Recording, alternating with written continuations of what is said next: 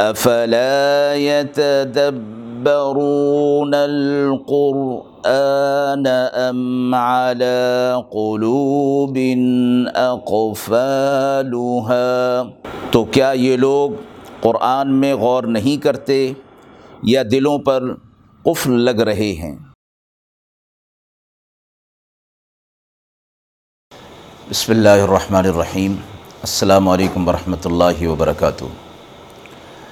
ناظرین کرام، قرآن مجید کا ترجمہ اور اس کی تفہیم کا پروگرام آپ حضرات کی خدمت میں پیش ہے، اور اس میں قرآن مجید کے ترجمے کو تحت اللفظ ترجمہ اور اصطلاحی ترجمہ پیش کیا جائے گا۔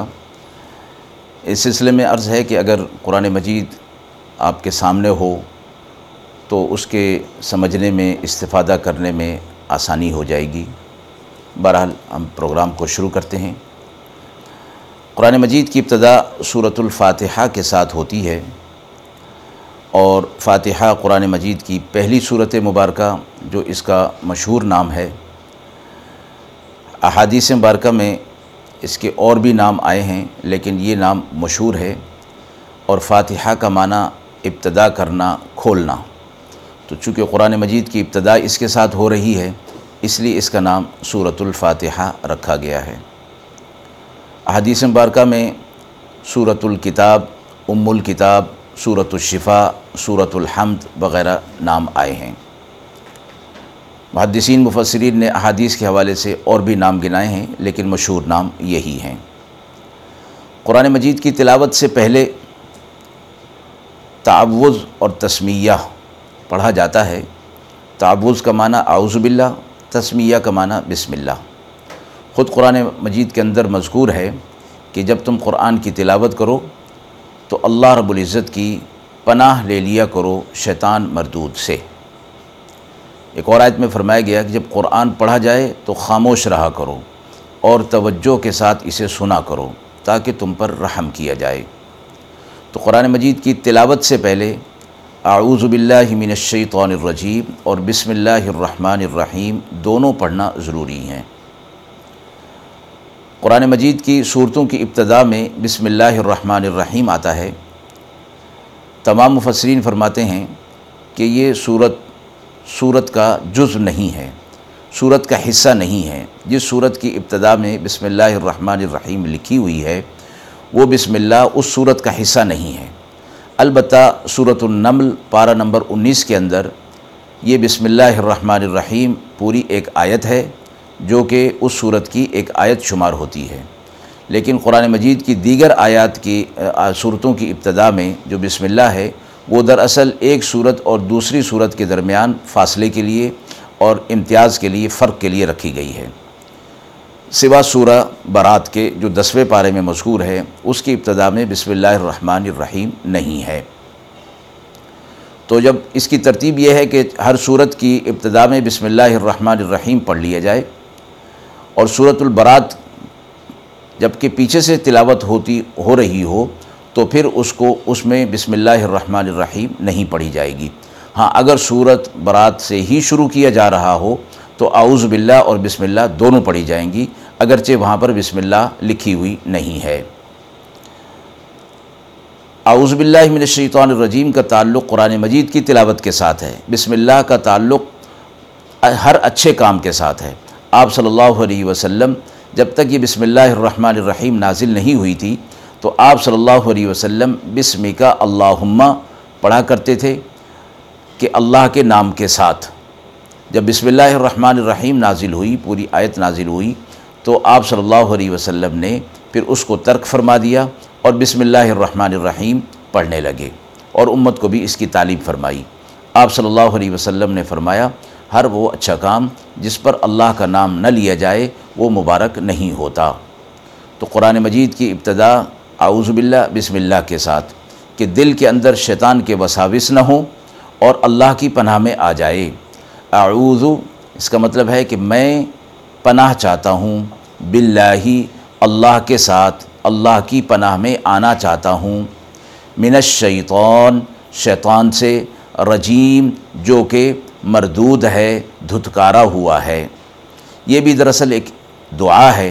اللہ رب العزت سے یہ دعا کی جا رہی ہے کہ اب میرے دل کے اندر کوئی وساوس نہ آئیں اور کوئی پریشانی نہ آئے، میں قرآن مجید کی تلاوت کی طرف جا رہا ہوں اور اس کو سمجھنے کے لیے جو کتاب ہدایت ہے اس کی طرف جا رہا ہوں، تو اللہ رب العزت کی پناہ میں آ گیا۔ اعوذ باللہ من الشیطان الرجیم پڑھنے کا ایک موقع حدیث مبارکہ میں غصے کے وقت بھی آتا ہے۔ فرمایا کہ چونکہ غصہ جو ہے یہ شیطان کے اثرات سے ہوتا ہے، اس لیے اعوذ باللہ من الشیطان الرجیم پڑھ لینا اس غصے کو دور کر دیتا ہے۔ اور اس غصے کے دور کرنے کے لیے اور بھی طریقے احادیث میں بتائے گئے ہیں۔ فرمایا گیا کہ وضو کر لیا جائے اور اپنی کیفیت کو بدل لیا جائے، بیٹھا ہے تو کھڑا ہو جائے، کھڑا ہے تو بیٹھ جائے، بیٹھا ہے تو لیٹ جائے، اپنی کیفیت کو بدل دینے سے بھی غصے کی حالت دور ہو جاتی ہے۔ بہرحال قرآن مجید کی تلاوت کے لیے اعوذ باللہ اور بسم اللہ دونوں ضروری ہیں۔ اعوذ باللہ کا ترجمہ پیش ہو گیا۔ بسم اللہ الرحمن الرحیم، بسم بسم اللہ دراصل اللہ کا نام، اور اس میں جو با ساتھ شامل کی گئی ہے اس کا معنی ساتھ کا ہوتا ہے، یعنی ساتھ اللہ کے نام کے، اللہ کے نام کے ساتھ، الرحمن جو کہ رحمان ہے، الرحیم جو کہ حد درجہ رحم کرنے والا ہے۔ اس میں شروع کا لفظ ترجمے کے اندر لکھا ہوتا ہے لیکن الفاظ میں شروع کا لفظ نہیں، صرف با کا لفظ ہے جس کا معنی ساتھ کا ہوتا ہے۔ تو اصطلاحی طور پر یہ بات آ جاتی ہے تفہیمی طور پر کہ اللہ کے نام کے ساتھ ابتدا کرتا ہوں، اللہ کے نام کے ساتھ مدد لیتا ہوں، اللہ کی نام اللہ کے نام کے ساتھ برکت حاصل کرنا چاہتا ہوں، وہ اللہ جو رحمان ہے اور رحیم ہے۔ اب اللہ کا لفظ آیا ہے، اس میں اللہ اللہ رب العزت کا ذاتی نام ہے، باقی جتنے نام ہیں وہ سارے کے سارے صفاتی نام ہیں۔ تو اللہ رب العزت کا اس نام کی تثنیہ نہیں نہ اس نام کی جمع ہے، کیونکہ اللہ وحدہ لا شریک ہے، اس لیے نام کا تثنیہ بھی نہیں ہو سکتا، نام کا جمع بھی نہیں ہو سکتا۔ اسی طرح آگے جو اللہ رب العزت کی صفت بیان ہوئی ہے کہ اللہ وہ جو رحمان ہے، تو رحمان بھی اللہ کی خاص صفت ہے، اس کی بھی جمع نہیں آتی، اس کا بھی تثنیہ نہیں آتا۔ رحیم جو ہے فرمایا حد درجہ رحم کرنے والا، یہ کسی اور کے لیے بولا جا سکتا ہے، مخلوق کے لیے بھی بولا جا سکتا ہے، جیسے قرآن مجید کے اندر آپ صلی اللہ علیہ وسلم کے لیے رؤوف الرحیم فرمایا گیا۔ لقد جاءکم رسول من انفسکم عزیز علیہ ما عنتم حریص علیکم بالمؤمنین رؤوف الرحیم، آپ صلی اللہ علیہ وسلم کے لیے رؤوف اور رحیم کا لفظ استعمال ہوا ہے۔ تو اللہ رب العزت کے نام کے ساتھ ابتدا کرتا ہوں، میں استعانت مدد لیتا ہوں، برکت حاصل کرتا ہوں، رحمت حاصل کرنا چاہتا ہوں اللہ کے نام کے ساتھ جو اللہ رحمان بھی ہے اور رحیم بھی ہے۔ اس نیت کے ساتھ اور اس اس مفہوم کے ساتھ جب بسم اللہ الرحمن الرحیم کو پڑھا جاتا ہے تو فرمایا کہ پھر اللہ کی مدد و نصرت اس کام کے اندر آ جاتی ہے، اور اللہ اس کام کے اندر جو خیر ہوتا ہے وہ عطا فرما دیتا ہے۔ تو قرآن مجید کی تلاوت کے لیے یا اس کے علاوہ اور جو اچھے کام ہیں، حدیث مبارکہ میں آتا ہے ہر اچھے کام کی ابتدا اللہ کے نام کے ساتھ ہونی چاہیے۔ اب یہ گھر میں داخل ہونا، کوئی اور کام کرنا، لکھنا پڑھنا، کسی کے ساتھ میل ملاقات کرنا، مسجد میں داخل ہونا، اگر یہ مخصوص جو دعائیں ہیں جن کو اذکار مسنونہ کہا جاتا ہے، اگر وہ اس موقع پر یاد نہ ہوں تو بسم اللہ الرحمن الرحیم پڑھ لینا بھی کافی ہو جائے گا اور اس کام کے اندر برکت حاصل ہو جائے گی۔ تو سورت کی ابتدا، قرآن مجید کی ابتدا سورۃ الفاتحہ کے ساتھ ہوتی ہے، الحمد للہ رب العالمین۔ الحمد تعریف، اصل لفظ تو ہے حمد، اس سے پہلے الف لام جو داخل کیا گیا یہ استغراقی ہے قاعدے کے اعتبار سے، جس کا معنی ہوتا ہے کہ حمد یعنی تعریف جو کہ خاص اللہ کی تعریف ہے، حمد کسی اور کی تعریف کے لیے استعمال نہیں ہو سکتا، یہ لفظ صرف اللہ کی تعریف کے لیے ہے۔ اور پھر اس میں بھی الف لام اس سے پہلے داخل کر کے یہ معنی ہو جاتا ہے کہ اللہ کی تعریف جہاں جہاں بھی ہوگی، جو جو بھی کرے گا، جب جب کرے گا، جس جس حالت میں کرے گا اور جس جس کیفیت میں کرے گا، وہ تعریف ساری کی ساری اللہ کے لیے ہوگی۔ دنیا کے اندر کسی چیز کی اچھائی برائی اور اس کی کیفیت حسن و جمال جو کچھ بھی ہے یہ اللہ رب العزت کی وجہ سے ہے، اللہ اس کا پیدا کرنے والا ہے، اس لیے جہاں کہیں بھی تعریف ہوگی کسی بھی چیز کی وہ دراصل اللہ کی تعریف ہو رہی ہوگی۔ تو حمد کے اندر یہ معنی ہے کہ تعریف جو جہاں بھی ہو، جو بھی کرے، جس کیفیت میں بھی کرے، اللہ کے لیے ہوگی۔ آگے لفظ آیا للہ، اللہ کے لیے ہوگی۔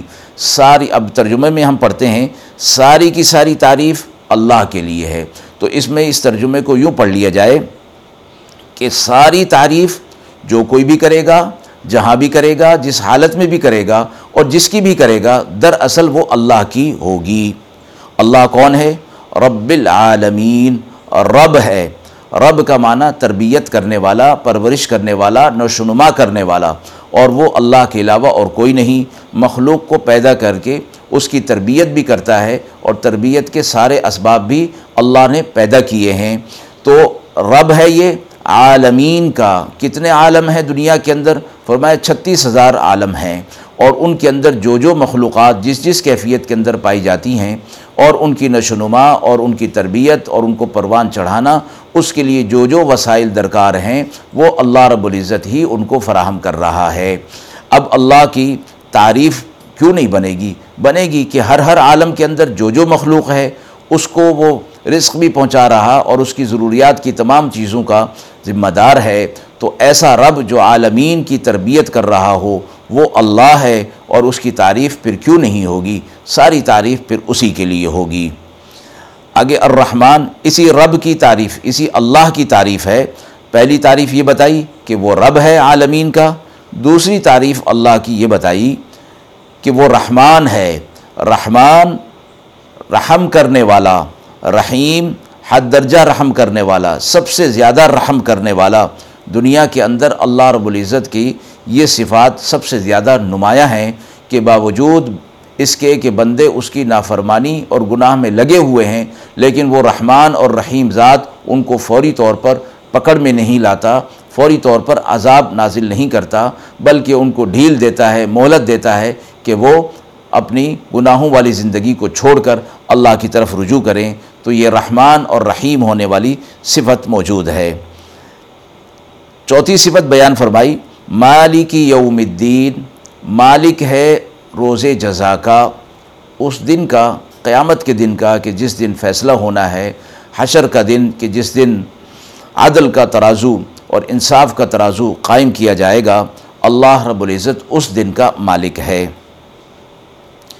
ایاک نعبد و ایاک نستعین، خاص ہم تیری عبادت کرتے ہیں، ایاک خاص تیری، نعبد ہم عبادت کرتے ہیں، و ایاک اور خاص تیری، نستعین تجھ سے مدد چاہتے ہیں۔ اب یہ آیت دراصل بندے کی طرف سے اللہ کے حضور میں ایک بندگی اور عاجزی اور انکساری کا اظہار ہے۔ اس سے پہلے اللہ تعالیٰ کی تعریف اور حمد و ثنا تھی، تو اب بندہ اپنی عاجزی اور انکساری کو اظہار کر رہا ہے کہ اے اللہ، ہم سب بحیثیت مجموعی انسان ہم تیری عبادت کرتے ہیں، خاص تیری عبادت کرتے ہیں، وَإِيَّاكَ اور خاص تجھ سے مدد طلب کرتے ہیں۔ عبادت بھی اللہ کی اور مدد و نصرت بھی اللہ ہی کی، اللہ ہی سے جو ہے وہ طلب کرنی ہے۔ اب عبادت تو اللہ کی سمجھ میں آتی ہے، مدد اور نصرت جو ہے وہ دوسروں سے بھی ہوتی ہے۔ فرمایا کہ وہ مدد و نصرت نہیں جو اسباب کی دنیا میں ہوتی ہے۔ ایک آدمی دوسرے آدمی سے کہتا ہے کہ مجھے پانی پلا دیں، مجھے یہ کام کر دیں، مجھ وہ کسی سے طلب کرتا ہے، فرمایا یہ اسباب کی دنیا میں ہے، اس مدد سے منع نہیں کیا گیا، اور اس مدد کے بغیر تو زندگی کا معاملات چل نہیں سکتے ہیں۔ جس مدد سے منع کیا جا رہا ہے وہ مدد جو بغیر اسباب کے ہو سکتی ہے، اولاد دینا، خوشی غمی دینا، راحت دینا، سکون دینا، پریشانیوں سے نکالنا، یہ اللہ رب العزت کی مدد سے ہی ہو سکتا ہے، چونکہ یہ آتی اللہ کی طرف سے ہیں، جائیں گی بھی اللہ کی طرف سے۔ تو خاص خاص عبادت بھی اللہ کی اور خاص مدد و نصرت بھی اللہ ہی کی طرف سے جو ہے وہ ہونی ہے۔ اس میں توحید کا خاص سبق جو ہے وہ بیان کیا گیا ہے۔ اب یہاں ایک بات سمجھنے کی ہے کہ ایا کا لفظ جو ہے وہ دو مرتبہ آیا، ایک مرتبہ عبادت کے ساتھ اور ایک مرتبہ مدد اور نصرت کے ساتھ.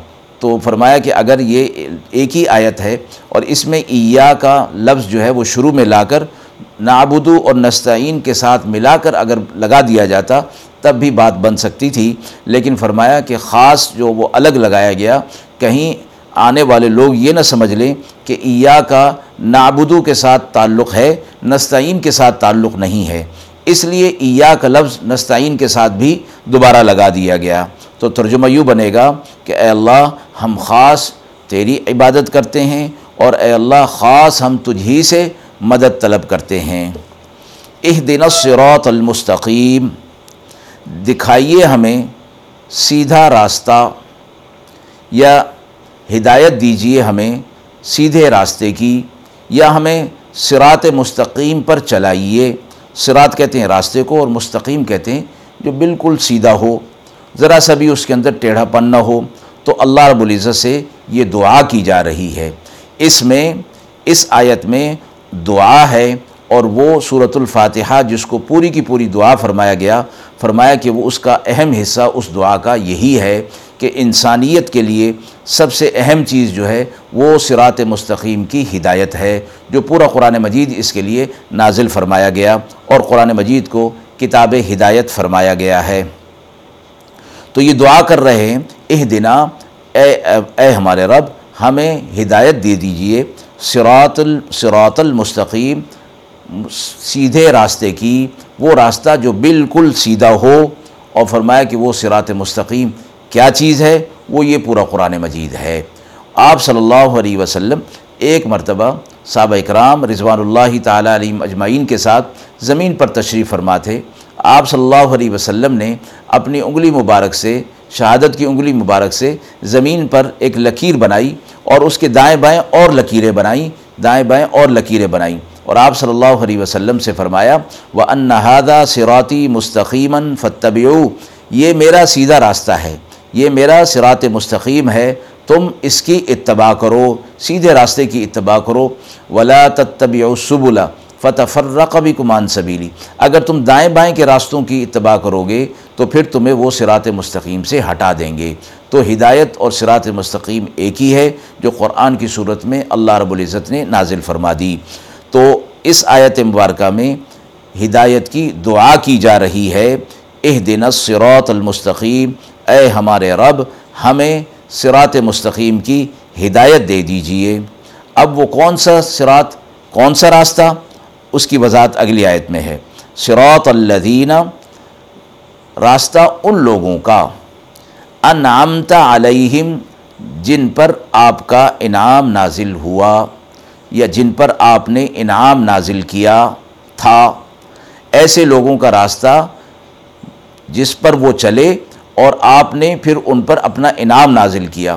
وہ صراط مستقیم پر چلنے والے لوگ تھے اور چل پڑے، چلے تو آپ نے ان پر اپنا انعام نازل کر دیا.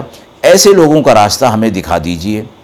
غیر المغضوبی، اور نہ ان لوگوں کا راستہ، غیر کا معنی نہ ان کا، المغضوب علیہم جن پر آپ کا غضب نازل ہوا.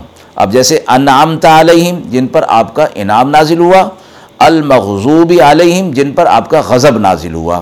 تو الذین انعمت علیہم کا ان لوگوں کے راستے کی دعا کی جا رہی ہے جن پر انعام ہوا، اور ایسے لوگوں کے راستے سے راستے سے پناہ مانگی جا رہی ہے جن پر اللہ کا غضب نازل ہوا، مغضوب ہوئے وہ لوگ. والضالین، اور نہ وہ لوگ کہ جو گمراہ ہو گئے، یعنی نہ ان لوگوں کے راستے پر جو راستے سے پھٹک گئے، گمراہ ہو گئے. ہمیں ان کا راستہ نہیں چاہیے، اے اللہ ہمیں آپ کے انعام یافتہ بندوں کا راستہ چاہیے. اس آیت مبارکہ میں صراط الذین انعمت، یہ تا کے اوپر جو زبر آیا ہے اس کا مطلب یہ ہوتا ہے کہ جن پر آپ نے انعام نازل کیا. اگر اس کو پڑھا جائے انعمتو تو اس کا مطلب ہوگا جس جن پر میں نے انعام کیا. تو یہ قرآن مجید کی وہ آیات میں سے وہ جگہ اور ان مقامات کو جاننا تلاوت کرنے والے کے لیے انتہائی ضروری ہے. ہو سکتا ہے کہ بے دہانی میں وہ زبر کی جگہ زیر، زیر کی جگہ زبر اور پیش جو ہے وہ پڑ جائے، تو معنی اور مفہوم کے اندر تبدیلی ہو جائے گی. جیسے یہاں پر ہے کہ انعمتا کا معنی اے ہمارے رب جس جن پر آپ نے انعام نازل کیا. اگر انعمتو پڑھیں گے تو اس کا مطلب ہوگا جن پر میں نے انعام نازل کیا. تو یہ دائرہ اسلام سے خارج ہونے والی بات ہے کہ وہ لوگ صراط مستقیم کی ہدایت جو ہے وہ تو اللہ کی طرف سے ہے، تو یہ اس کی نسبت اپنی طرف جو ہے وہ نہیں کی جا سکتی. اس لیے یہاں پر اس چیز کا خیال رکھنا ضروری ہے. صراط الذین انعمت علیہم، ان لوگوں کا راستہ ہمیں چاہیے کہ جن پر آپ کا انعام نازل ہوا، اور ایسے لوگوں سے ہم پناہ میں آتے ہیں، آپ کی پناہ میں آتے ہیں جن پر آپ کا غضب نازل ہوا. ایسوں کے راستے پر ہم نہیں چلنا چاہتے، اور جو گمراہ ہو گئے تھے اللہ ہمیں ان کے راستے پر بھی نہیں چلنا، ہمیں تو صراط مستقیم پر چلنا ہے. آخر میں آمین اس پر کہا جاتا ہے. احناف امام ابو حنیفہ فرماتے ہیں کہ چونکہ آمین جو ہے وہ اس قرآن مجید کا حصہ نہیں اور نہ اس کے بعد کا کوئی حصہ ہے، اس لیے آمین زور سے نہیں کہا جا سکتا، آمین آہستہ کہی جائے گی. البتہ تلاوت کے دوران اگر آمین زور سے کہہ لے تو کوئی حرج نہیں. نماز کے اندر آمین کہنی ہے لیکن ہلکی آواز میں، امام بھی اور مقتدی دونوں ہلکی آواز میں کہیں گے.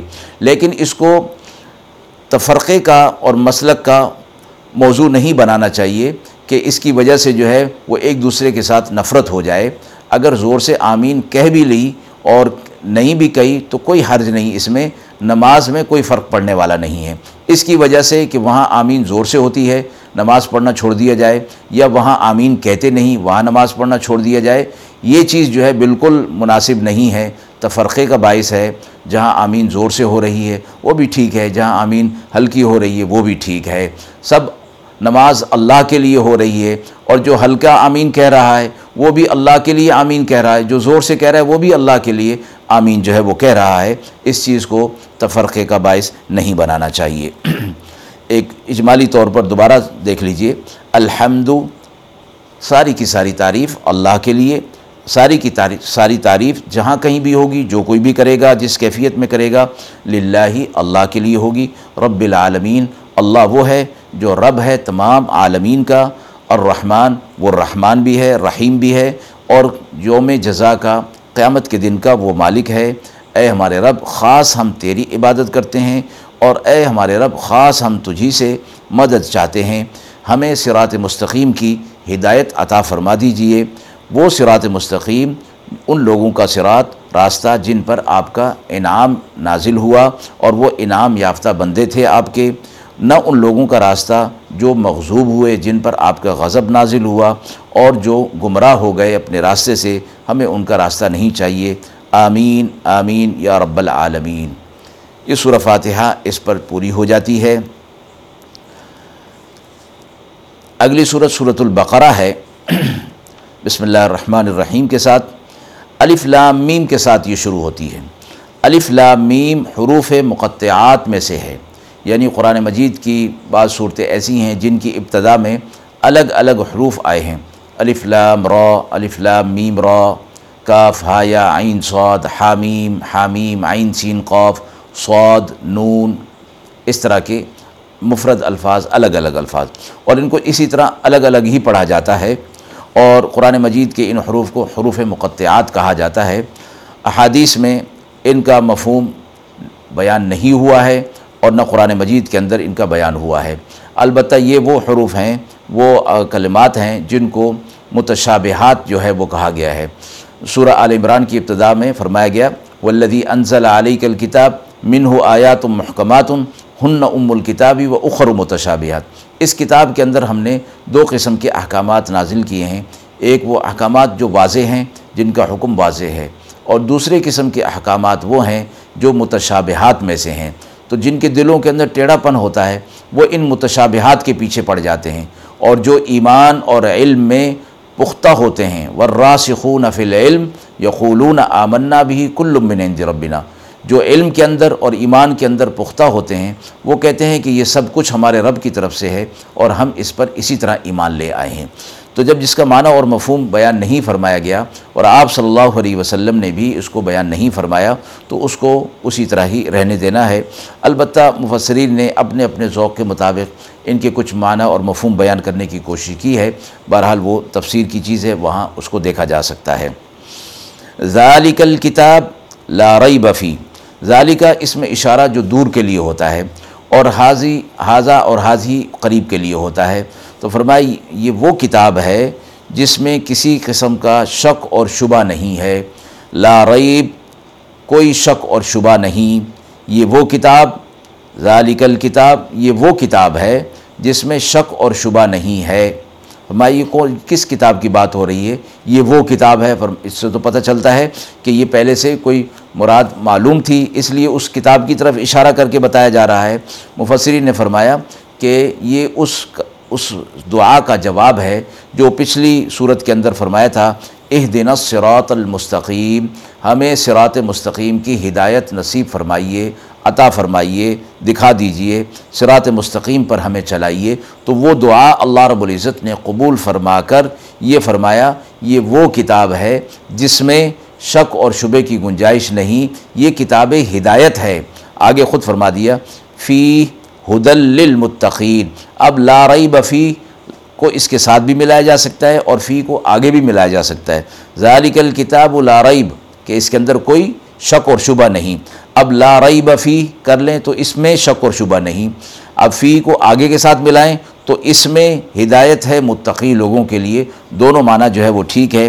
اور اس میں آپ اگر غور کریں قرآن مجید کے اس حصے کے اوپر آپ دیکھیں تو جو رموز اوقاف میں سے ہے یہ تین جو نقطے لگے ہوئے ہیں، ان جب برابر برابر آتے ہیں تو ان دو حصوں میں سے ایک پر رکنا جو ہے وہ ضروری ہوتا ہے۔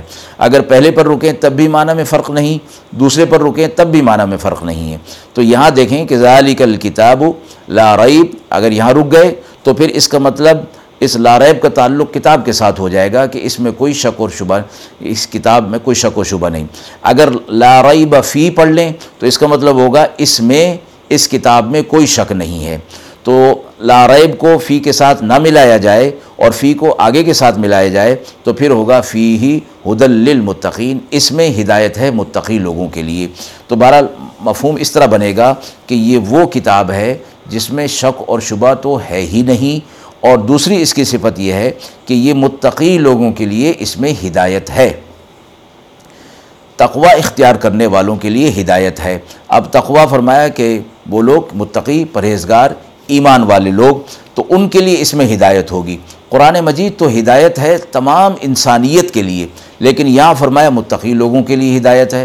فرمایا کہ ہاں ایسی ہی بات ہے، قرآن مجید میں فرمایا گیا ھذا بلاغ للناس، یہ تمام لوگوں تک پہنچانے کے لیے اس کو بھیجا گیا ہے۔ اور پھر یا ایھا الناس قد جاءتکم موعظۃ من ربکم وشفاء لما فی الصدور کے اندر بھی تمام لوگوں کو مخاطب کیا گیا کہ تمہاری تمہارے رب کی طرف سے یہ ہدایت آ گئی، رحمت آ گئی، اور شفاء لما فی الصدور، سینوں کی بیماریوں کی شفا اس میں آ گئی، ہدایت آ گئی، رحمت آ گئی۔ کن کے لیے؟ وہ لوگ کہ جو ایمان لائیں گے، ایمان لائیں گے، جو متقی ہوں گے، ان کے لیے یہ اس کتاب کے اندر ہدایت موجود ہے۔ اور ہدایت کی دعا اے انسان تم نے پہلے کی تھی اہدنا الصراط المستقیم کے اندر، تو اس کا جواب یہ پورے پورا قرآن مجید دے دیا گیا کہ جس ہدایت کو تم طلب کرتے تھے اس کتاب کو ہم نے تمہاری طرف نازل کر دیا ہے۔ اب ہدی للمتقین، ہدایت ہے متقی لوگوں کے لیے۔ اب متقی لوگ کون ہیں؟ الذین یؤمنون بالغیب، متقی لوگ وہ ہیں جو ایمان لاتے ہیں غیب پر۔ غیب غیب کی چیز کون سی؟ دیوار کے پیچھے جو چیز ہے وہ غیب کی چیز نہیں ہے، فی الوقت غیب کی چیز ہے، لیکن جب دیوار کے پیچھے جا کر اس کو دیکھا جا سکتا ہے تو پھر وہ غیب کی چیز نہیں رہے گی۔ غیب اس کو کہتے ہیں کہ جس کو اپنے اپنے حواس سے، اپنے ذرائع سے معلوم نہ کر سکیں۔ وحی کا نازل ہونا ہمیں معلوم نہیں، آپ صلی اللہ علیہ وسلم کا نازل ہونا ہمیں معلوم نہیں، قرآن مجید نازل ہوا، اللہ کو ہم نے نہیں دیکھا، قبر حشر ہم نے نہیں دیکھی، آخرت نہیں دیکھی، تقدیر ہم نے نہیں دیکھی، جنت دوزخ ہم نے نہیں دیکھی، یہ ساری ایمانیات کی چیزیں ہیں۔ تو ان پر ایمان لانا جو غیب کی چیزیں ہیں، مشاہدہ کر کے ایمان نہیں ہوتا، بلکہ غیب کی غیب کی چیز پر ایمان محض نبی کے کہنے کی وجہ سے اس پر ایمان لانا ہی دراصل ایمان ہوتا ہے۔ تو الذین یؤمنون بالغیب، متقی لوگوں کی ایک صفت یہ بیان کی گئی کہ وہ غیب کی چیزوں پر ایمان لے آتے ہیں، وَيُقِيمُونَ الصَّلَاةَ، اور نماز کو قائم کرتے ہیں، وَمِمَّا رَزَقْنَاهُمْ يُنْفِقُونَ، اور جو رزق ہم نے انہیں دیا ہے اس میں سے خرچ کرتے ہیں۔ یہ متقی لوگوں کی صفت بیان صفات بیان ہوئی، غیب پر ایمان لانا، نماز قائم کرنا، اور اللہ کے راستے میں رزق کو خرچ کرنا، وہ رزق جو اللہ نے انہیں دیا ہوا ہے، یعنی وہ رزق ان کا اپنا ذاتی نہیں ہے۔ اللہ نے فرمایا جو ہم نے انہیں دیا ہے وہی ہمارے راستے میں خرچ کر رہے ہیں، اپنا خرچ نہیں کر رہے۔ والذین یؤمنون بما انزل الیک، اگلی صفت بیان ہو رہی ہے کہ وہ لوگ بھی جو ایمان لاتے ہیں اس چیز پر جو آپ کی طرف نازل ہوا۔ بما انزل الیک، اس الیکہ کے سے مراد آپ صلی اللہ علیہ وسلم ہے، یعنی اے نبی صلی اللہ علیہ وسلم جو آپ پر ہم نے جو چیز نازل کی اس پر بھی ایمان رکھتے ہیں، وما انزل من قبلک، اور اس سے پہلے جو کچھ نازل ہو چکا اس پر بھی ایمان رکھتے ہیں۔ یہ جو آپ صلی اللہ علیہ وسلم پر نازل ہوا وہ تو قرآن مجید ہے، وہ تو اس پر تو اہل ایمان کا ایمان ہے، مومنین کا ایمان ہے، لیکن اس سے پہلے جو چیزیں نازل ہوئیں فرمایا کہ وہ اپنے نزول کے اعتبار سے وہ برحق تھیں، لیکن اب وہ موجود نہیں، وہ منسوخ ہو گئی ہیں۔ اب ایمان اور عمل قرآن مجید پر ہوگا، احادیث مبارکہ پر ہوگا۔ اس سے پہلے کی چیزوں پر ایمان دراصل یقین رکھنا ایمان کا حصہ ہے، جیسے آتا ہے نا آمنت باللہ و ملائکتہ و کتبہ و رسلہ والیوم الآخر والقدر خیرہ و شرہ من اللہ تعالی والبعث بعد الموت۔ مومن تمام رسولوں پر ایمان لاتے ہیں، لیکن اس ایمان لانے کا مطلب یہ نہیں کہ وہ پچھلی پچھلی رسولوں کی جو شریعت تھی اس پر اس پر جو ہے وہ اب عمل کریں گے۔ ایمان لانا کہ اس وقت کے اعتبار سے وہ نبی بھی برحق تھے اور ان کی شریعت بھی برحق تھی، اور ان کی ان پر جو کتابیں نازل ہوئیں وہ بھی برحق تھیں، لیکن اس وقت قرآن مجید اللہ کی طرف سے کتاب ہدایت ہے جس کی حفاظت کا ذمہ لیا ہے، اور پچھلی کتابیں اپنی اصلی صورت میں باقی نہیں۔ وَبِالْآخِرَةِ هُمْ يُوقِنُونَ، اور آخرت پر بھی یہ لوگ پورا پورا یقین رکھتے ہیں کہ آخرت بھی آنے والی ہے۔ یہ متقی لوگوں کی چند صفات جو ہے وہ یہاں پر بیان فرما دی گئیں۔ اس کے بعد فرما دیا اولئک، یہی لوگ متقی لوگ اور جن کی یہ صفات پیچھے بیان ہوئی ہیں۔ اولئک کا معنی یہی لوگ علی ھدی من ربہم، اپنے رب کی طرف سے ہدایت پر ہیں۔ جب یہ ان صفات کے حامل ہوں گے اور تقوی اختیار کریں گے تو اللہ ان کے اندر یہ صفات جو ہے پیدا کر دے گا، تو یہ لوگ اپنے رب کی طرف سے ہدایت پر آ گئے، ایسی صفات والے۔ وَأُولَٰئِكَ هُمُ الْمُفْلِحُونَ، اور ایسی ہی صفات والے فلاح پانے والے ہیں، کامیاب ہو جانے والے ہیں۔ وَمَا عَلَيْنَا إِلَّا الْبَلَاغُ الْمُبِينُ۔